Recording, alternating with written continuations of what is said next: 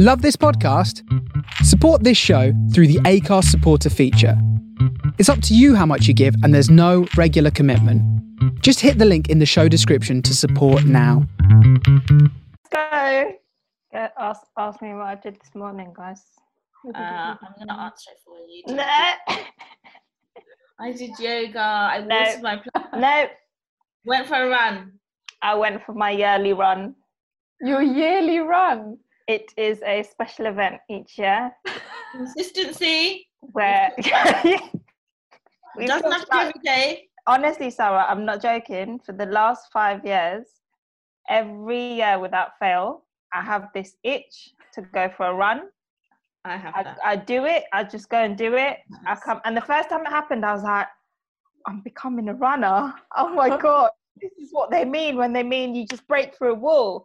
And then I went for the run and then just didn't go again. And then every year, I just have this itch to go for a run. It's not a long one. It's just literally like, I'm literally like running around in the street and coming home. That makes, oh my God, that used to last so much. It just goes. And then every time I'm like, oh, I could do this often, but then I don't. And I do it again in a year's time.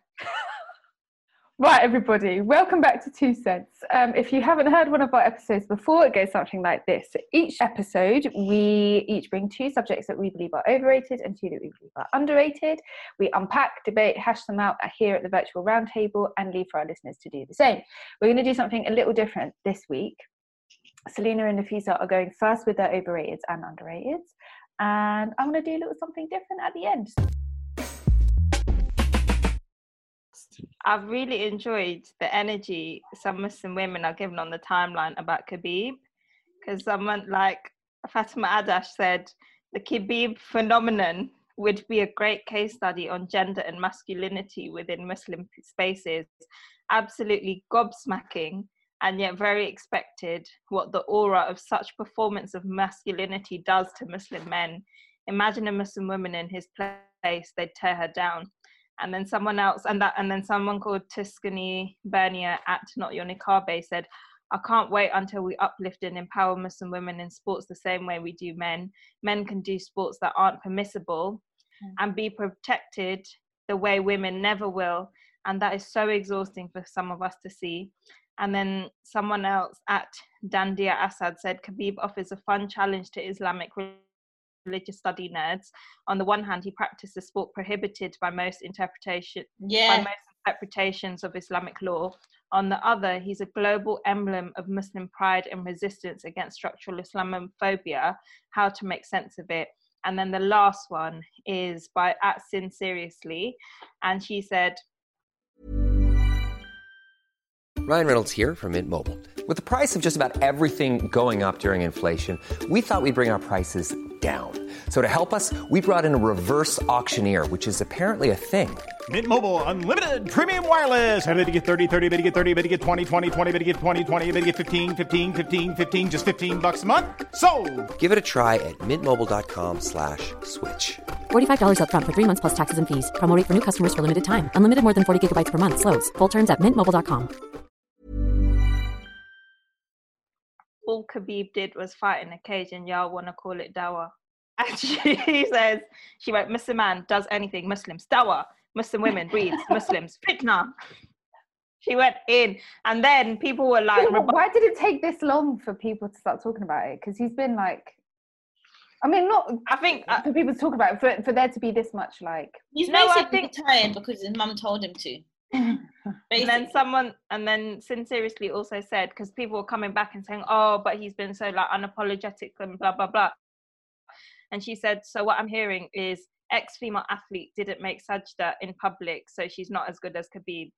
Laugh my ass off, y'all love to perform, y'all love performative piety, don't you? Where was this energy for people like Ibtihaj, who is covered from head to toe, to from forehead to neck, literally? Where was that energy for Olympian Muslim, black Muslim women? And this is the thing, like, you know, I was seeing like muftis and sheikhs and all of this being like, oh, Khabib, mashallah, mashallah, mashallah, blah, blah, blah.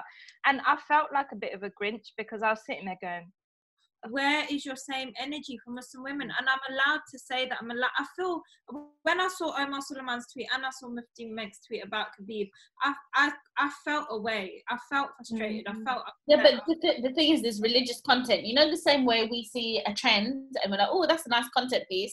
It might be something like that. No, they should know better. They should know better. But at the end of the day, again, it's like, I feel like we're all done with this. We need to call a spade a spade. Like Omar Suleiman, everyone should know better. You're on a platform. You're on a standing. You know full well that Khabib shouldn't be going around in some tight underpants. Let's call them knickers. They are knickers. Like going around in knickers. His aura is completely uncovered, and he's performing. Getting crashed. You know what? I'm being transparent on this podcast. I had that thought. And I'm ashamed, but I had that thought that, you know what he's doing is wrong. And I was thinking about halal income and how we earn, etc. I was like, but you know what, he'll use that money for good, and he's listened to his mom, and he's gonna do good for his village, etc. This isn't me judging Khabib. Yeah, or trying to find leverage. It's not about Khabib. It's about what Khabib represents in the Muslim community and how we engage with someone like Khabib. This is not about Khabib. Khabib, you get your bags, you wear your knickers, you do what you need to do to get your career done. This isn't about Khabib, it really is not. Like, mashallah, the brother, he's incredible. He's achieved so much. He is, he is full of, you can see. And he has done it with the etiquette of, He's full of integrity. This is not about bringing Khabib into question. It never. It's about the concept as a whole and how we engage and what that means for how Muslim women are spoken about and how Muslim women are treated. Yeah. And it's not about me being bitter about Khabib. It's not. It's about me being frustrated about how Muslim women are treated in our community, doing just normal behaviour. Yeah. Let's be so my next one, I'm actually going to pull up an underrated, and this is essentially the crux of it, is normalizing seeing your friends once a year. So the reason why I say this is it's underrated to normalize seeing your friends once a year. So seeing your friends once a year is underrated. Okay. And the reason I say this is because I saw a friend, and I haven't seen her since literally last year, and we were at the same uni together, and then we also worked together after uni as well for like a year, and we always kept in touch, really close friends, always, like, she runs a business as well, and so we'd always like soundboard off each other and have each other's back. And so we met up yesterday, and we were just talking. We had a right good like catch up. It was, those friendships where even though you haven't seen each other in a long time, it just picks up, and it's as if you saw each other last week. And we were like, oh, so we'll do this again in like a year then, yeah? And then we were like, let's be honest with each other. Like, reality is between her working like 60 hours to get her business going, and me being busy and wanting to see family, and obviously lockdown, pandemics, and blah blah blah, I've just been thinking that actually as I get older, I'm like, it's actually very normal when you think about, if you've got 10 friends, to see all 10 friends actually, otherwise you're seeing someone every week. Do you know what I mean? I don't have time to see people every week, and it was just really nice and refreshing for us to sit across the table and be like, yeah, it makes sense to do this every year, because I think from when you're younger, a lot of your friendships are based on proximity. You live in the same area, you go to school together, you go to uni together, or even work, you see them every day. And so there's this like, oh, you're seeing each other every week, Even when you're older, proximity is quite... Yeah. So like if you've got people in ends, like you're more likely to see them because they're in the area. But then I'm like, as I get older, I'm like, I actually don't have that much time to be doing that, especially like for me, my priority is my family, to see my family. And when I have free time, it's normally, okay, I need to go see my parents, really is like top of the list. And I just thought, what if we just normalized that see regular contact with friends is seeing each other once a year. We also don't do like long conversations on WhatsApp or anything like that. We might do the odd voice note and just be like, hey, how you doing? But I'm also not like a WhatsApp friend person. Like I don't do long combos on WhatsApp. At most I'll do like 3 voice notes and that's it. And I just think actually if we would have a lot less sort of pressure in friendships and stuff like that if we just made it normal to just have a catch up once a year. Yeah, so I really like that one. Yeah, so that's mine. So especially with the pandemic and stuff, I've been thinking that when you're out and I was at work, it's a lot easier to be like, oh, after work I'll go to like Oxford Street or Tottenham Court Road and we'll meet for coffee or whatever it is. But now, like with lockdown and working from home and everything, I feel like you're having to be a lot more intentional when you're you're leaving the house to like the sole purpose is to go meet this person. Whereas before it was like something you did on the way home, or even like I was thinking about how some people I'd only see them at events, and we'd have a really nice chat at events. We'd get on, we follow each other on social media, but now I'm like, oh, I'm probably not gonna like really see that person. So yeah, my 2 cents this week is normalizing not seeing friends often, and that not being a marker of how good your friendship is. Sorry, for the record, my other child has now entered. Sorry. Oh my god, he's going. He's got like loads of teeth as well. Do you know what? Initially, when you started, you're overrated, you're underrated, I had like a little bit of a gut reaction. I was like, no, like, because I think it's because I've been in the house for like a month by myself and I've got massive cabin fever, and I think I've like felt really low, and I haven't seen anyone, and I just thought to myself, no, like this isn't life. I need to be like out seeing people, blah blah blah, and so I was like, you know, when life returns to normal, I should let that be like, integrate that back into my routine again, because working from home has been really isolating for me, because all my friends live in such different areas of London, right? So no, on the proximity thing, and yeah, I would have to make a real effort to like make those trips for myself and see people and maintain that contact, but then as you were talking, I was like, it's not so much trying to carve that as part of your life as it is accepting the reality of what life demands of you and embracing it. Because I think like as you get older, and it's something that I've always been really reluctant, I think loads of people are, as you get older, it's not again so much your age, but it's your responsibilities, and so you have to just like prioritize essentially. And it feels like a sad reality that, you know, and there are also like really beautiful outcomes of like embracing this new like phase or change or whatever. And I think it's actually puts people on a lot stronger foundations in terms of friendships as well, because everybody's expectations is the same. People, like if you have multiple friends and you're all seeing them once a year, then you have to section out one a month or something like that. That's the thing that ends up happening. If you think about, if you've got like say five close friends, and then you've got, so for example with my family, I've got my parents' house, I've got my sister's house, I've got three family houses to visit. Yeah, that's like 5, 6, that's 8 people, 8 close people.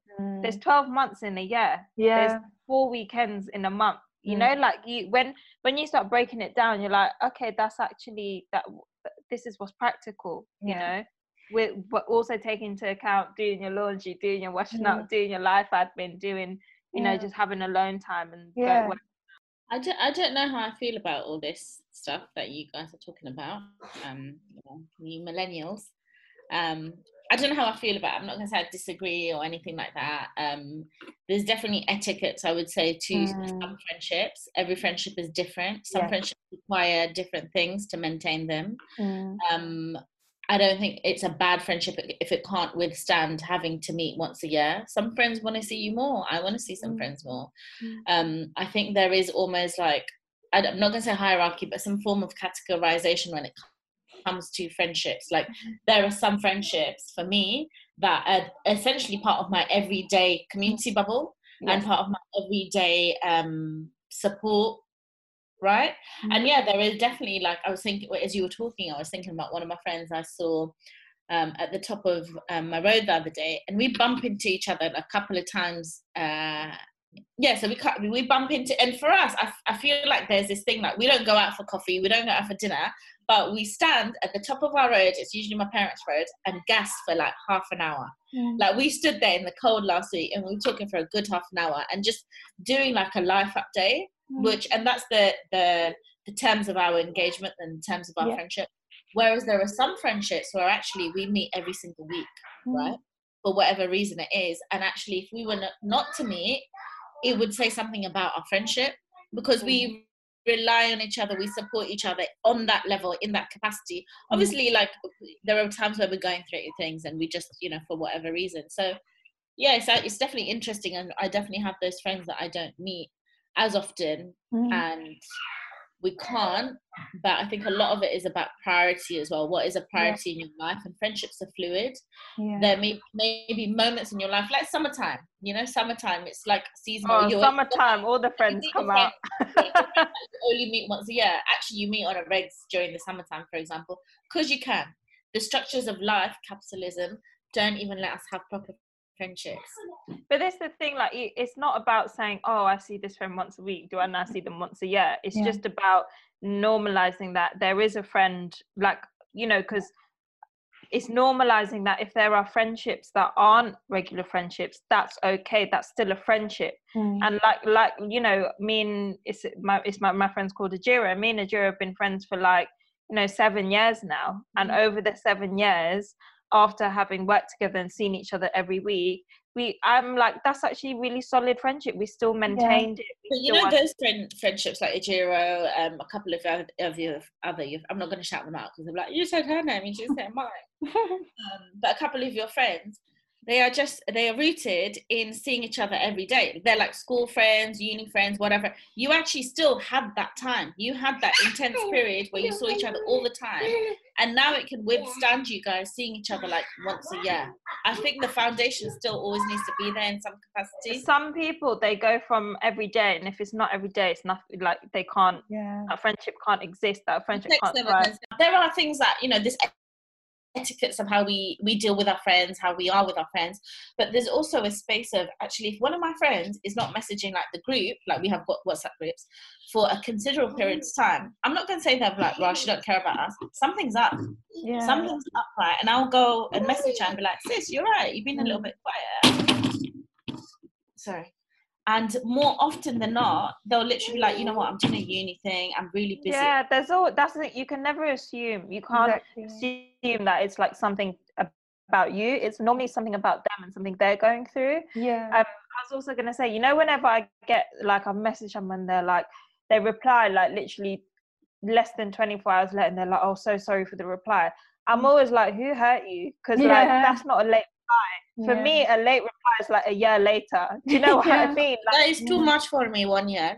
No, but a late. I think also that, and I know we've spoken about this, Sarah, before, like the WhatsApp expectations, like you shouldn't feel scared to open your WhatsApp because someone's going to be like, I've messaged you, blue tick, blah, blah, blah.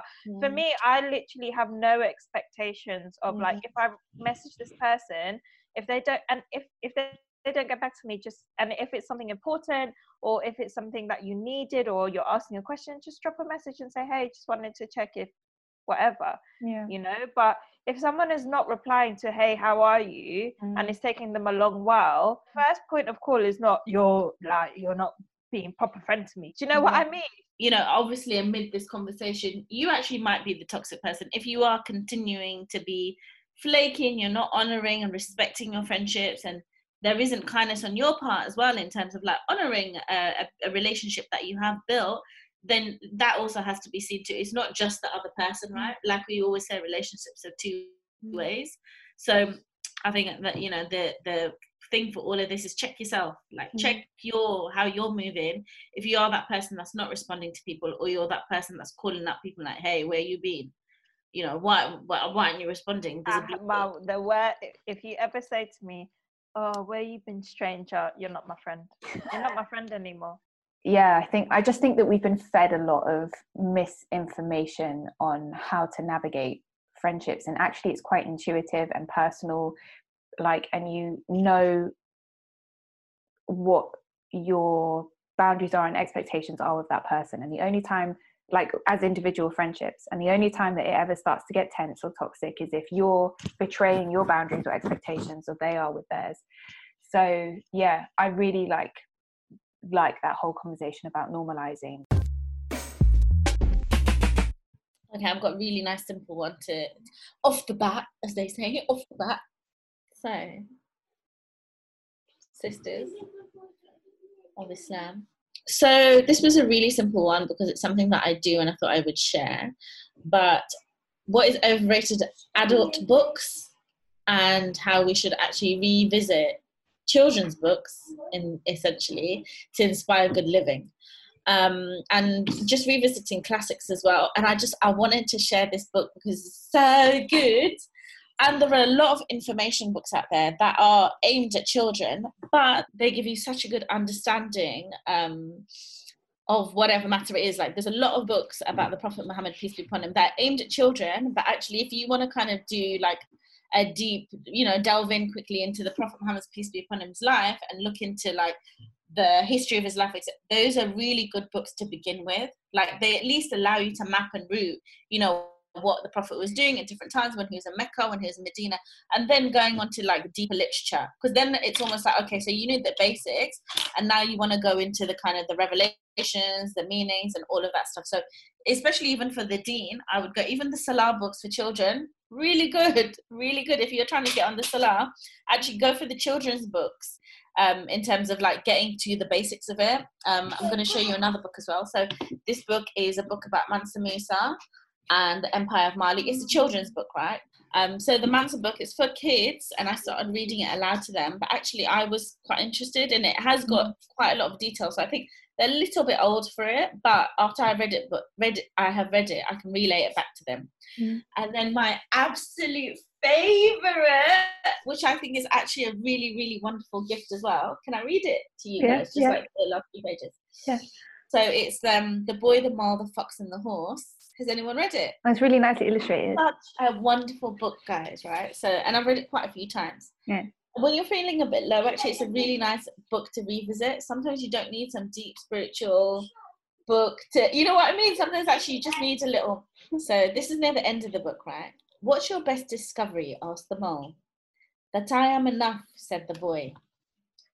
Oh. I've realised why we are here, whispered the boy. For cake, asked the mole. To love, said the boy. And to be loved, said the horse. What do we do when our hearts, the boy? We wrap them with friendship, shared tears and time till they wake, hopefully, and happy again. Do you have any other advice, asked the boy? Don't measure how valuable you are by the way you are treated, said the horse. Always remember you matter, you're important, and you are loved, and you bring to this world things that no one else can. Home isn't always a place, is it? Thank you. That's beautiful. You know what? That is a fantastic one. Fantastic. I tell you, some of my greatest moral lessons have come from children's books, like, and also they have stuck with me. We're going on a bear hunt. Boy, I think about that at least a couple of times a week. Can't go over it. Can't go under it. You have to go through it. What's that teaching about life? And I just wanted to recommend, there's also a movie on Netflix. It's called The Little Prince. Has anyone watched it? Yes, that's one of my favourite books ever. Tell me what, one takeaway from it. Mama! Oh, here we go. My kids want to be involved. Mama told us about that. Did she? When we went to our house, that was the first time we watched it. Just take the credit enough, isn't it? There's the kids thing, especially for Islamic knowledge, 100%. There's a book, I'll drop it in the link, in the chat, and it's called 101 Sahabiyat Stories and Du'as. And again, it's a kid's book. I know that book because we've got it. But yeah, and again, like, to find the adult version of that, and to be, and it's also a thing of like, you want to be very, very frank. You want to be able to get the knowledge and a starter guide. Yeah, and have to go, because I've got books which are like the adult versions.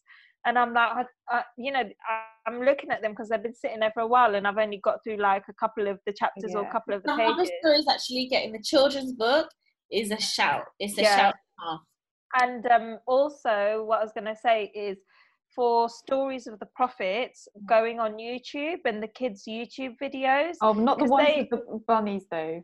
Actually, I feel like it breaks it down to like, what's the core story? What's the key things we're meant to learn from these stories? Yeah. And then you can like go forward and like learn more. And I think kids' resources really, especially for if you're like trying to learn more about Islam and different factors and stuff like about the Sahaba and Sahabiyya and things like that, they are really, really good resources because it just cuts to, okay, what are we trying to get from this? Yeah, absolutely. I that was such a good overrated. Normalizing actually that, you know, the art of storytelling, for example, it isn't age dependent. I feel like, you know, if I listen to a story, if you listen to a story, we will all take a different message from it.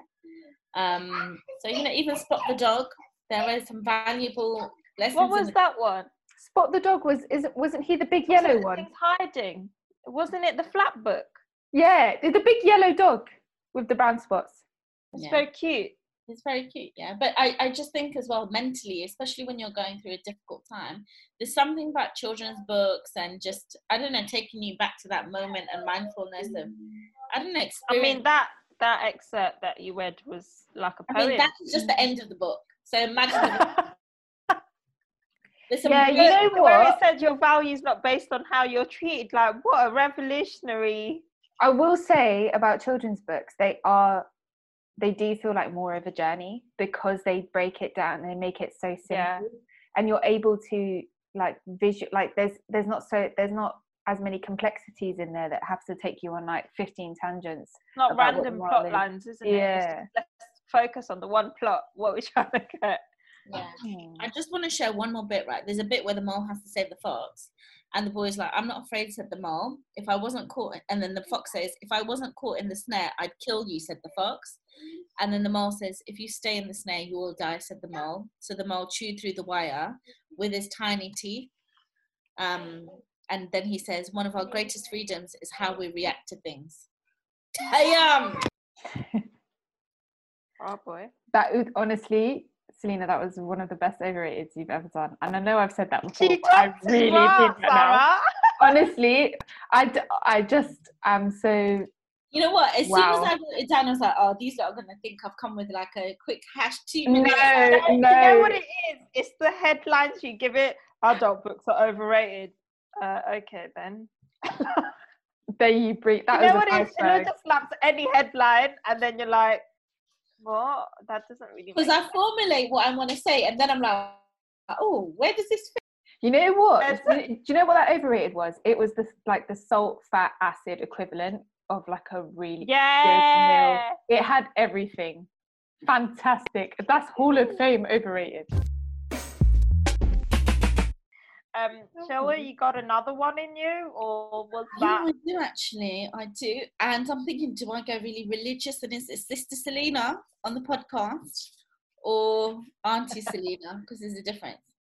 You know what? I'm gonna go for Sister Selina, and I'm gonna go in, because it's something that I've held back from the beginning of this podcast, and something that I've not treaded on directly, and it's just got to the point where, you know what? I want to leave this world in part with goodness. Your test. I want to say it with my chest, yeah. But what is overrated is your opinion. Your opinion. You know I'm coming, isn't it, this week? And I come in peace. I come with love. I come as a sister. And it's something that I've observed over the years, mainly on social media, right? Your opinion on a ruling in Islam does not matter, sis. Your opinion on a ruling... in Islam does not matter, okay? We really need to stop listening and practicing this deeply wrong and misguided act of inserting our opinion and feelings and projecting our feelings onto something that is faux, or where there is a clear chain of narration or very clear statement in our deen on an issue. I reckon you already know what I'm talking about, and for a while I have wanted to tackle this. but I felt somewhat nervous, you know, when it comes to like religious matters and fiqh stuff and things that are fun.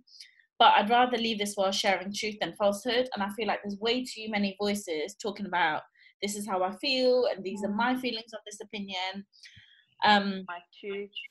Pardon? My truth. My truth and all of this stuff. And listen, sis, we can talk about our truths.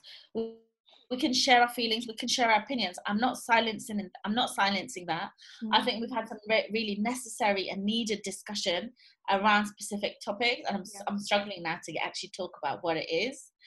But and the same breath of be careful of what you're saying and what you're sharing. Be extremely careful about who you're listening to, about certain matters, and who we seek knowledge from, right? I'm going to get straight into it. So is there a bit of maybe a grey area around how we wear it, how far we cover it? There are some narrations around actually wore during specific times in response to it. There might be a bit of a grey area around that. Mm-hmm. Can it be a struggle? Yes, of course. Mm-hmm. Is it something that I've struggled with? Yes, of course. Is it something I've worn my whole life? No, it isn't. Is it a test? Yes. And tests affect us all differently, and we respond to them all differently. But we really need to stop inserting our opinion into what has been commanded by Allah. Is it a struggle? Yes, of course. And the thing is, with any test, right, there will be different struggles. And I think it's really good that we're actually able to be open about talking to them. You know, recently there was a blogger, Chinete, she was talking about hair loss and the difficulties around that, and she was giving tips, and I think that's really good, because then some of us can take those tips and be like, actually perhaps it's a change in material, perhaps it's looking after our hair, and those conversations are good. They're needed when they bring out goodness, right? And then it strengthens us in wearing the hijab for, you know, whatever it is. Because sometimes you need to be like, you know what, me too, sis, I really struggle to wear it. Okay, so what do? Sort of vibes. You know, if we take, for example, Salah is, we have to pray 5 times a day. It's fine. Is it sometimes the inconvenience based on location? Like the other day I was in a muddy field and it was like, I really need to pray. If I don't pray Asr, Maghrib is going to come in before I know it, then, you know.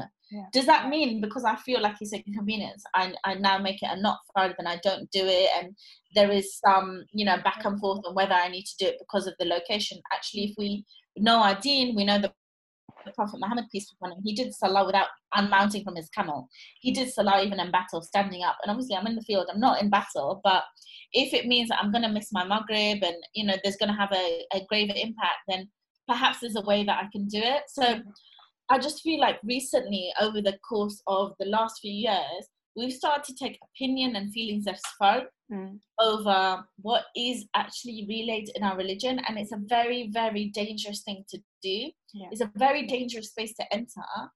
And you know what, I'm gonna have to go for it. There have been bloggers that have taken the hijab off, and the way that they have approached it in that manner, where it is almost stating that their opinion and feeling is more important than what is commanded by Allah. And, you know, I'm really asking you not to paint me in a brush where I'm being unmerciful or I'm being unkind, but it's just some of it. I'm just seeing these things, and I know like young sisters that are watching these things, listening to these things, and they will take that opinion and feeling, and tomorrow they will start inserting that into everything. How I feel about Salah, how I feel, and before you know it, you become doubtful about your deen.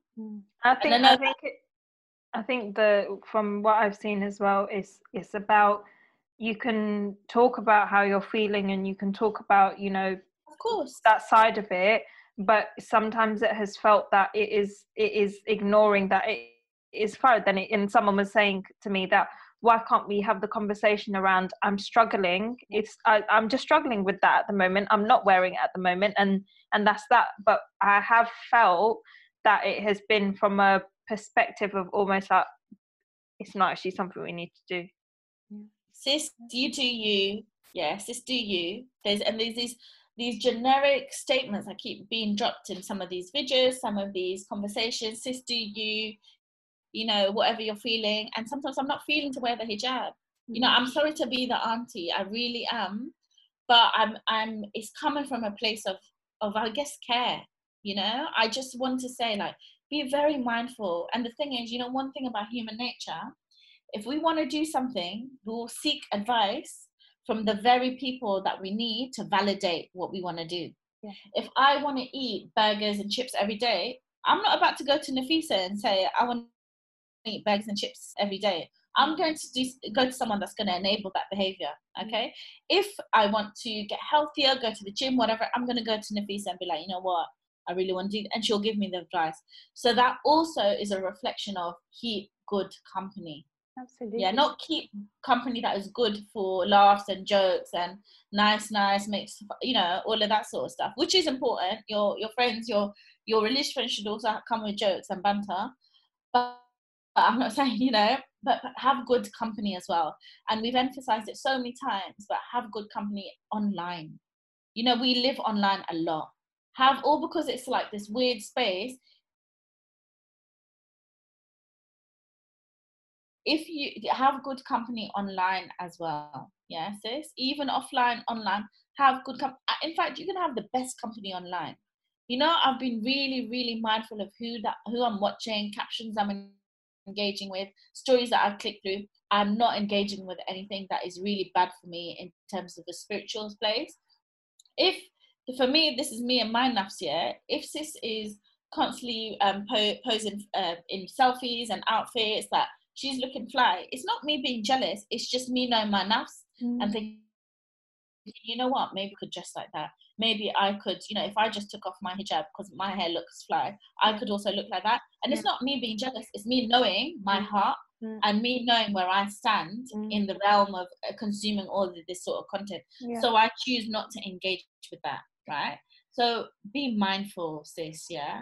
And I honestly, I know some people will not have liked what I've talked about today, but I just felt like today was the time to talk about it. And if I die tomorrow, inshallah, you know. For the sisters that are looking at the other sisters, our friends, our family, who are taking off the hijab, we also have to be mindful how we engage. If suddenly you see someone that's taken off their hijab and you come at them like, sis, what's going on? What's happening? Yeah. Again, like, where have you been for the last 6 months? You don't know what's happening in the sisters' lives for you then to come in. And I'm not saying we don't advise. I'm not saying that at all. But just be mindful how we're all engaging with one another when it comes to things like advice. Like, I've also seen some very nasty comments and nasty narrated commentary on when sisters have taken off the hijab. Or perhaps sisters in the community, oh, have you seen that sis? Rara said, yeah, but do you know what she's been going through? Do you know what's going on in her life?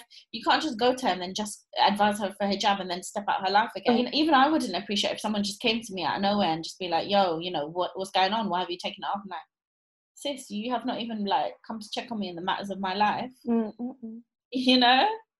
Yeah. No, I know I've said perhaps a lot of wrong things, so may Allah forgive us.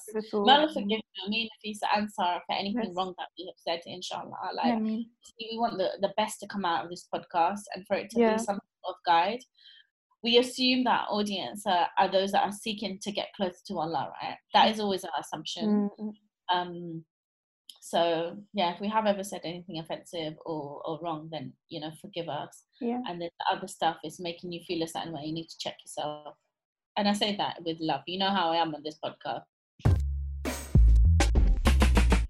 Actually ties very well into my other two cents because it's about hijab and something. This is the controversial one that you were getting. Yes, it is. It is the controversial one. Okay.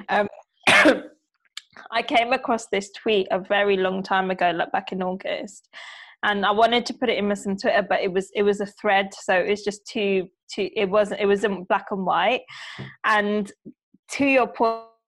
And before that, I totally agree with what you're saying, Shilu, and I think it comes back to a similar conversation we had, Sarah, when we were talking about the interfaith marriage stuff of like just having that base level. Sarah also do a work from home podcast where you spoke about hijab and your own struggles and and I working said, from home one, and I said I can it was where I was like, we can say we're struggling but also acknowledge it's fraud, basically. And I think that's the key thing of, and I think that's where I said, like, me not wearing hijab, there's a deficiency in my iman, that like that's how I view it. There's obviously and that's something, your personal relationship for yourself. That's I see it as there's something not right, you know. And I think part of that, what I'm hearing from you, Shilu, is like acknowledging that level of like, not not trying to almost justify the actions by trying to downplay that it is pride. It's having a humility within our own self of actually understanding, like, you know what, my salah is shaky, and that is a symptom of something, right? Yeah. That the outward practices that we have in our deen are actually a symptom. Allah has put them in place in us, I feel, to be like, oh, your salah is shaky, what's up? You know, how can we rectify that? How can we improve it? I do just want to say something that really quickly that's made me think of. Sorry, Nafisa, before you go into the rest of your point, but it does make me think that there is, I feel like there is a real deficiency in the Muslim space for discussing these subjects really like thoroughly and really openly. And I say that just because I was reflecting on psychological welfare in the Muslim community as well, because I don't feel like up until maybe 10-15 years ago there were even that many institutions that allowed for a space for Muslims to seek Islamic counselling and Islamic therapy. And I say Islamic counselling and therapy because it, time and time again with this conversation, it comes back to the lack of infrastructure we have, because I really feel like if many had a place to go to discuss these things at length, to discuss their struggles and not feel judged, they'd be able to hash them out a lot more, because actually this requires a lot of self-work. And if the only people you are allowed to talk to about it is either social media or your direct circle, and this goes back to having good company. I think it's really important to cultivate spaces where you can thrash out things, doubtful matters in your deen. You know, I have like spaces like that, alhamdulillah, and those spaces weren't just like, it's not a membership club. Yeah. I did seek those places. Yeah. I have a group, we are friends, and you know, I feel like there's an understanding that we are friends for the sake of Allah. Yeah. We met and we came together because we wanted to start up a halakha. Mm. And we've said sometimes that if we, if we met each other, we're all like different age ranges, like massively. Like, you know, once it's like, I think she's like 9 years younger than me. We would have met at school or university or, you know, the normal places where you would like meet each other. We met out of the need of, like, we were mums that really needed some grounding in our deen. So we met for the sake of Allah, and that friendship has continued. Mm. And that space is a space where I can talk about those things. But, you know, not everyone has that. And even in the meantime, like trying to, like, for example, I'm thinking, like, if I didn't have any good company right now and I'm struggling with this, and this in my deen, how do I cultivate good company, build that whole trust? Like, I feel like I'm pitching to listeners and some Muslim community to like for there to be this collective like effort to create these very safe spaces that people can go to directly that are not necessarily attached to them, because I feel like we'd have a lot less confusion, and almost like a way of educating people how to discuss these issues as well without co-opting. Fard, putting their opinions, trials, or their thoughts on it, and disseminating that for other people to interpret and maybe put on their lives, because that's really, there's like that chain reaction. But I'll stop talking. I think this is like that 12 things I struggle to reconcile about Islam as a Muslim woman on Amaliah did so well and I mean well in terms of people really felt seen, because it's like we pretend conversations and grey space and doubt and all its struggles don't exist. We pretend it is like black and white. And while there is a degree of, yes, it is black and white, this is fard, this is not, the experience of doing the fard and the experience of doing those acts, there is a lot of grey, and there is a lot of need to hold space for the feelings you feel in doing that. And we can't discount that we are humans with feelings and emotions. We are going to go, everyone's going to interact with different things in Islam differently, you know? And I think that is why that piece made so many people feel seen, of like, oh, I'm not the only one. I'm not the only one who questions certain things, or I'm not the only one who feels a sense of discomfort or a sense of struggle. And I think it is, you know, it is really important to to have company, because that is good, because you can very easily find the company that will tell you the answers that your nafs wants, you know, not what your soul needs, but what your nafs wants. And going into my, oh my God, I'm so shook, but going into my 2 cents. So like I said, I saw this thread a while ago. It was like back in August. And again, it was from Sin Seriously, who I mentioned in the Khabib segment. And yes, how sorry you were saying, like some of these conversations, it feels all or nothing, and there's not enough space for grey and nuance. And Shilu, you're saying like with your friendships, you can thrash things out. You can have that conversation of, I'm struggling with X. The answer isn't always, okay, just stop doing it, because it's not. You know what? In those friendships as well, you need to be prepared to hear things that you don't want to hear. Yeah, exactly. And what Sin Seriously said is, she said, if we didn't falsely make hijab a pillar of a woman's Islam, I think more women would feel comfortable experiencing it in a more fluid manner. There's a lot of wear it right or take it off verbiage about it, but women... I don't like that either. But women should be able to practice it whenever and however they want. And honestly, I feel like because this tweet includes the word fluid, people have like a knee-jerk reaction of like, you know, it's not about putting it on Monday, taking it off on Tuesday, putting it on Wednesday, taking it off on Saturday, right? And I'll be very honest, when I first saw that tweet, I was like, what do you mean, sis? And this is me as someone who does not wear hijab. But then I was like, actually, and she was like, we've become obsessed with what we deem symbols of piety and controlling women. And it goes to that.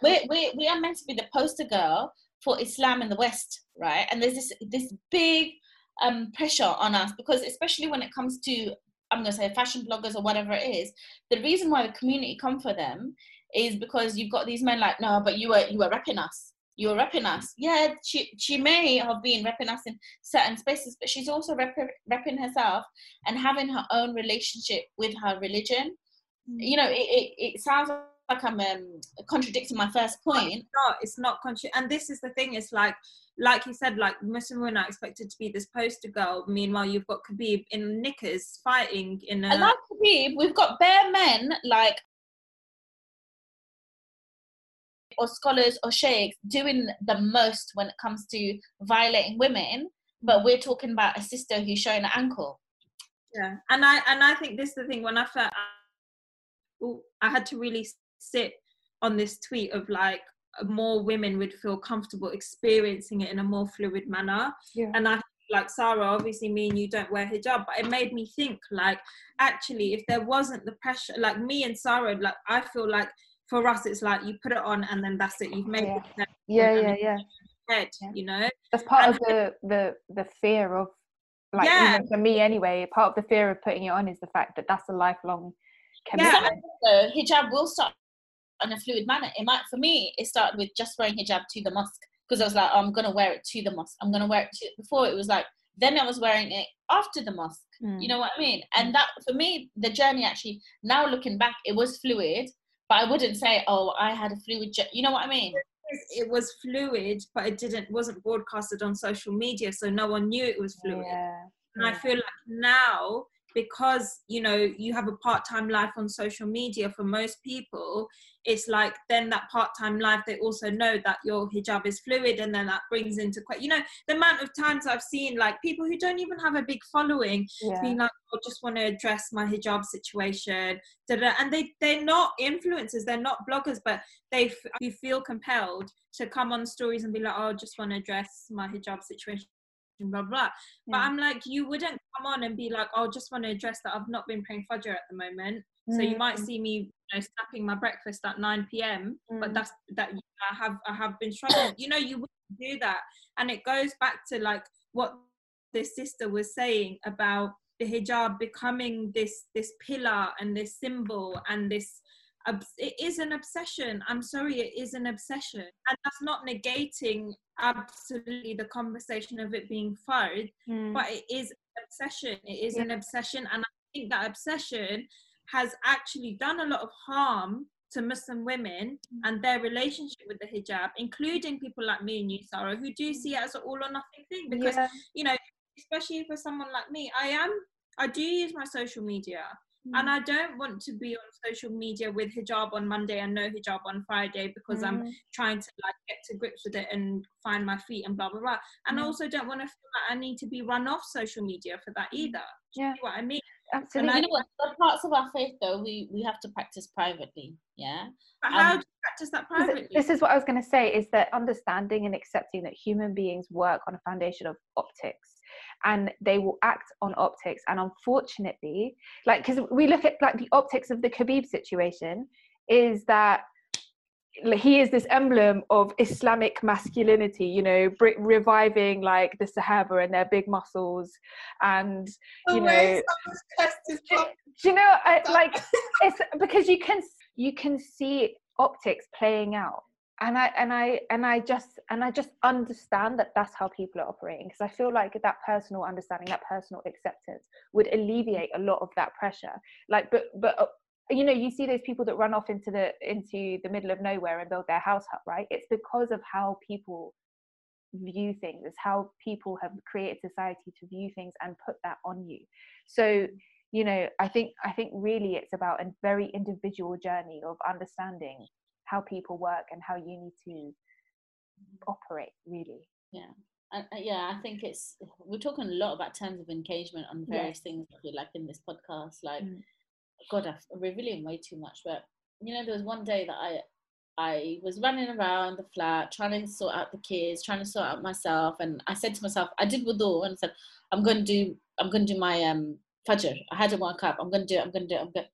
I left the house, I got to the park where we were meant to be, and literally as soon as I stepped foot in the park, I was like, I haven't done Fajr. And I had a moment there where I was like, I need to either do Fajr now in front of everybody and let everybody know that I hadn't woken up, I hadn't done it, and I hadn't prioritized it, or I don't do it because I don't want anyone to see all of that. And then I just did it. I said, sorry guys, I just need to pray before we start. And I prayed. And then a sister, like really innocently, she was like, what? No, Naf, it was a type. I have this happened at a taekwondo tournament, right, once, and I prayed in some changing room, yeah. And then the brother, yeah, he thought I was praying for my kids, like I was doing a special extra prayer for my children. He's like, when I finished, he's like, oh, you're praying for their success, and I was like, obviously I made dua for my children in the salah, but I was like, no, I was, and I didn't want to lie, so I was like, no, I prayed Fajr, and then he got confused. He's like, oh, but Fajr is a time, tell me what time it was. I was like, yeah, I know, but I missed it, so I'm trying to make up for it. Mm-hmm. And I know he did not rate me, yeah, he did not. But it was either do that Fajr to the best of ability I could in the fact that I, you know, or abandon it entirely because I had the gaze on me, right? But I had to just keep going in my mistakes. So hard, yeah, it's so hard. I feel like it's a metaphor for a lot of what we discussed as well.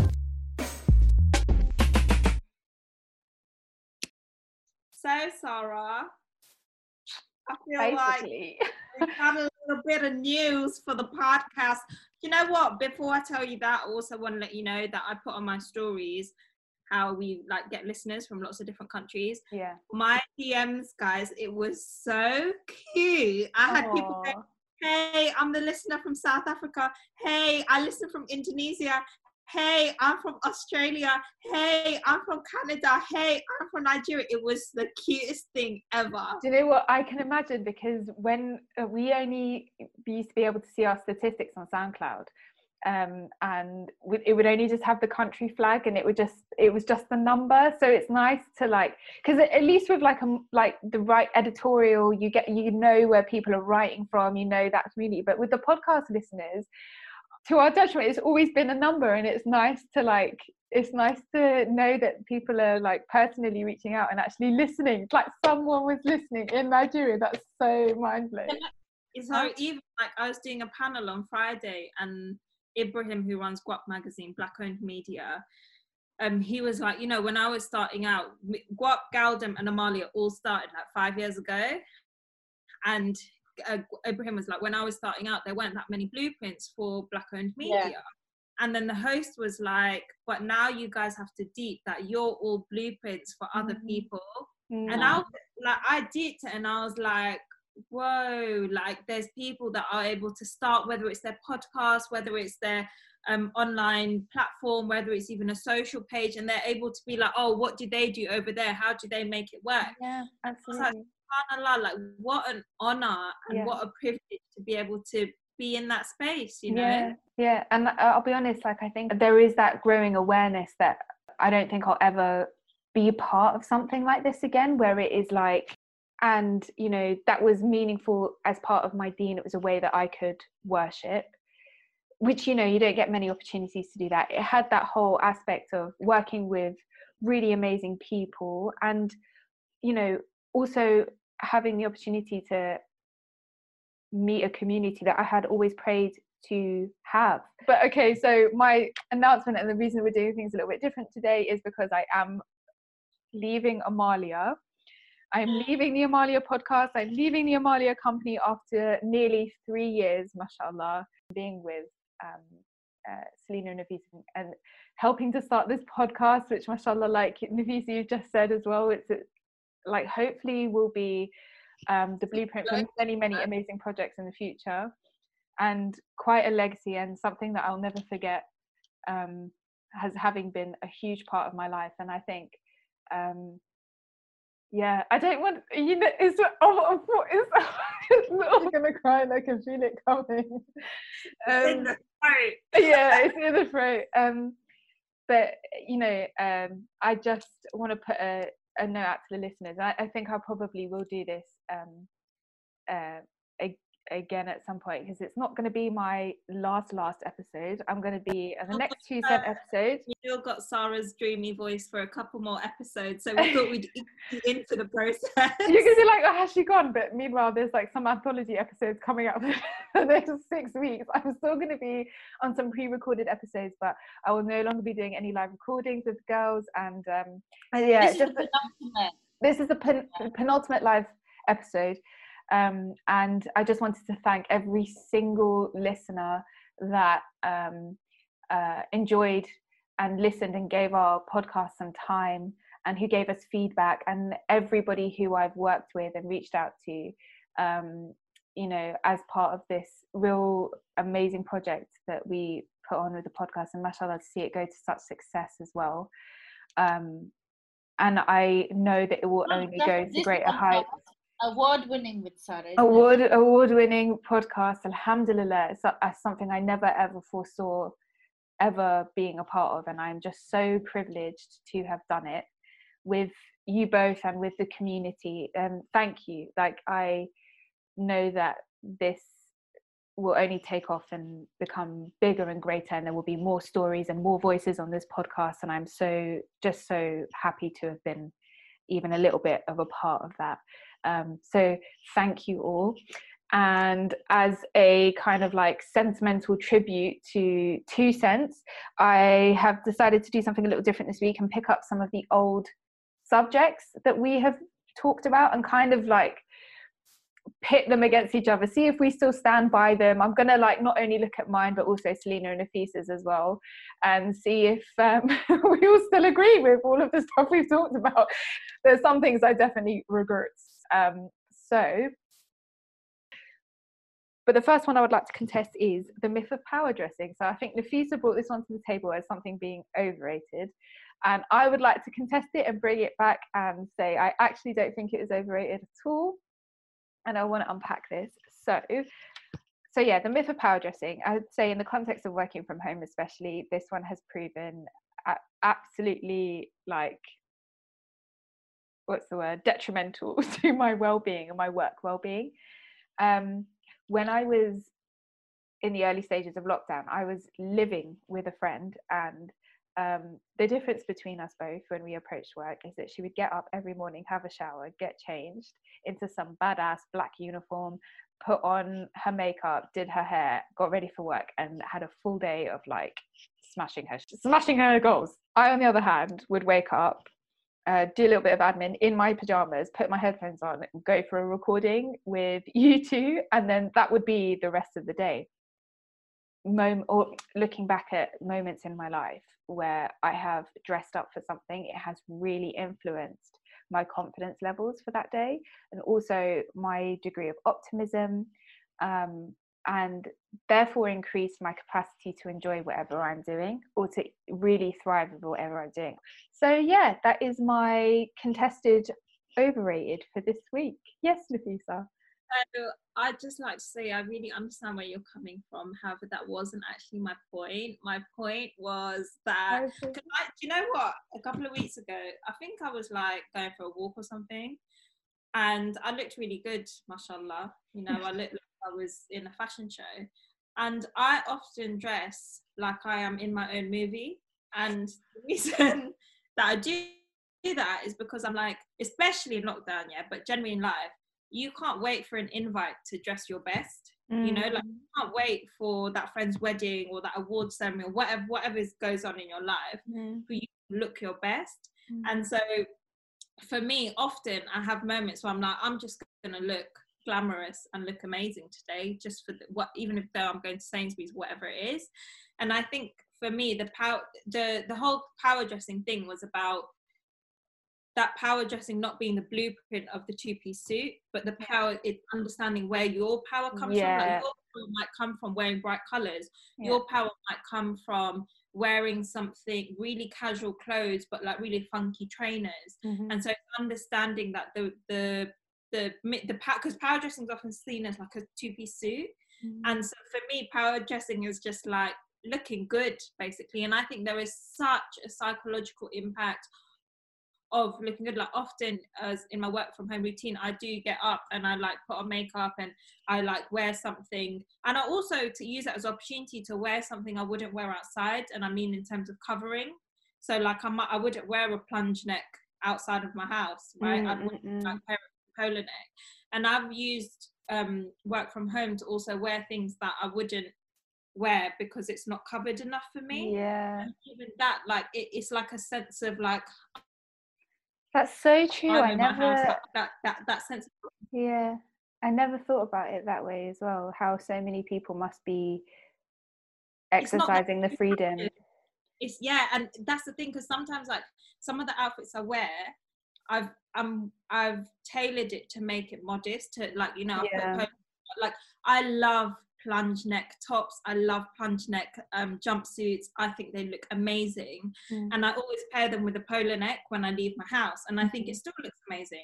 But if I wasn't someone that wasn't covering, best believe that plunge neck would be on show. I would have my boobs out right in your face. But and I, you know, it's like working with that. And I think sometimes like my wardrobe is like, actually I can also wear it in a way that's not covered, and that's what I've actually taken a lot of advantage of with work from home. Of like, I can wear this jumpsuit today and my back's out, it's a plunge neck, and no one's gonna see me, but I see me. And I think definitely me. It's that, it's making the myth of power dressing or power dressing a bit meta, in that it's so much more than it. Obviously, yes, it influences like everything you've just said there. It makes you feel a kind of way, but it's looking at it as like you exercising your freedom to be comfortable in your own space and to live up to your own expectations and have the best of both worlds, essentially, you know, being home and outside and blah, blah, blah. And just doing what you can with the resources you have to make you feel the best possible version of yourself that you can on any given day. Really liked that one, Sarah. Oh, no worries. Thank you for bringing it up over a year ago.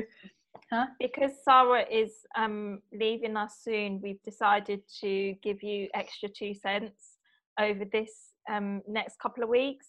So do hold tight. And in the meanwhile, if you would like to send your love letters to Sarah, email hello@amaliah.com. That is a real email address, hello@amaliah.com. You could also... sharing it, someone's letter. And also, you could also leave a review on iTunes, because I think you'll all agree that having Sarah on the podcast has been a wonderful addition to everyone's day, everyone's week. Hearing her voice, whether it's small talk, 2 cents, anthology, that calm and smoothing, dreamy tone has been an absolute delight to have, Sarah. And I can't say we're going to replace you because you're irreplaceable. Oh, so and DM and say, "Can I take Sarah's spot?" Everyone's going to try and pretend to be you, and it's like you can't. I'm sorry, you can't be Sarah. Like you just cannot be Sarah. But eventually, imagine if it was like nobody cares. Move on. And then now people be like, "I'm gonna miss Sarah's voice." No, whatever. Literally, there's going to be such. You're going to get love letters coming to you, Sarah. No. Also, I had one more thing to speak to your lovely tone and voice. Sarah, who you might have heard drop in to the Work From Home podcast that we just had, she messaged me and she was like, her eldest daughter, who is, how old is she, Shalou? 6, 7? Yeah. She was putting her to sleep. And Sarah normally puts her to sleep with the Quran.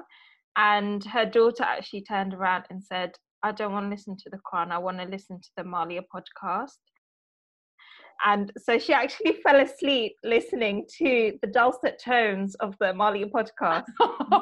Okay. Wow. You know, guys. And you know what? Alhamdulillah, we talk about the deen. Calm collaboration soon. How cute is that? Youngest listener. Oh, wish. So just to let you know this, just to reaffirm to the listeners, we know this is very sad news, but you will hear Sarah again on the podcast, and we will be doing a goodbye on that podcast. So if there's anything you'd like to tell Sarah, please let us know at hello@amaliah.com or on the iTunes reviews. Thank you. We'll leave that there then. Assalamu alaikum, everybody, and assalamu alaikum to our listeners, and we will see you on the next. Wow. Wow, it comes so well.